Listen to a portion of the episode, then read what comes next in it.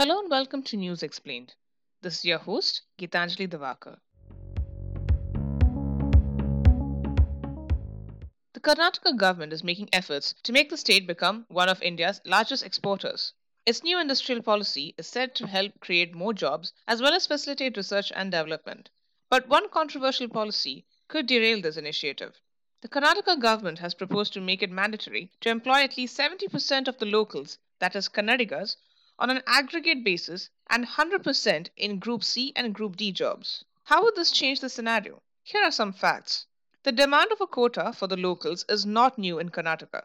Politically, the demand from various quarters to have quotas in both public and private sector jobs for Kannadigas has been in existence for a while. The state experienced high unemployment levels in 2020 due to the COVID 19 pandemic. In April 2020, the state's unemployment level was over 29%, while the national average was at 23.5%. Have other states of the country experienced similar problems? The politics of jobs for locals is not new. On August 18, 2020, Madhya Pradesh Chief Minister Shivraj Singh Chauhan had announced that government jobs in the state will be reserved for the people from that state. In late December 2020, the Maharashtra cabinet extended jobs and academic admissions to those from the socially and educationally backward class or SEBC under the economically weaker section or EWS category.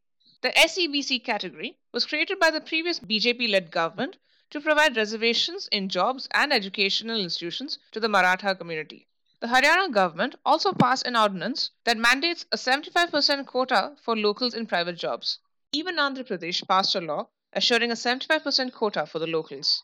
But these moves have met legal hurdles. Let us be clear. The new Karnataka Industrial Policy 2020 2025 has some great initiatives. It seeks holistic development in the state and looks to promote Tier 2 and Tier 3 cities as engines of economic growth in a bid to look beyond Bangalore. The policy also seeks to incentivize investments in the industrially backward districts. But all the good this policy hopes to achieve can be undone if the government looks at employment with a parochial view. The state wants to attract investments, but moves like this might stop corporates from investing in the state. Karnataka should look into skilling its workforce as a means to get employment. Stay tuned for more such insights.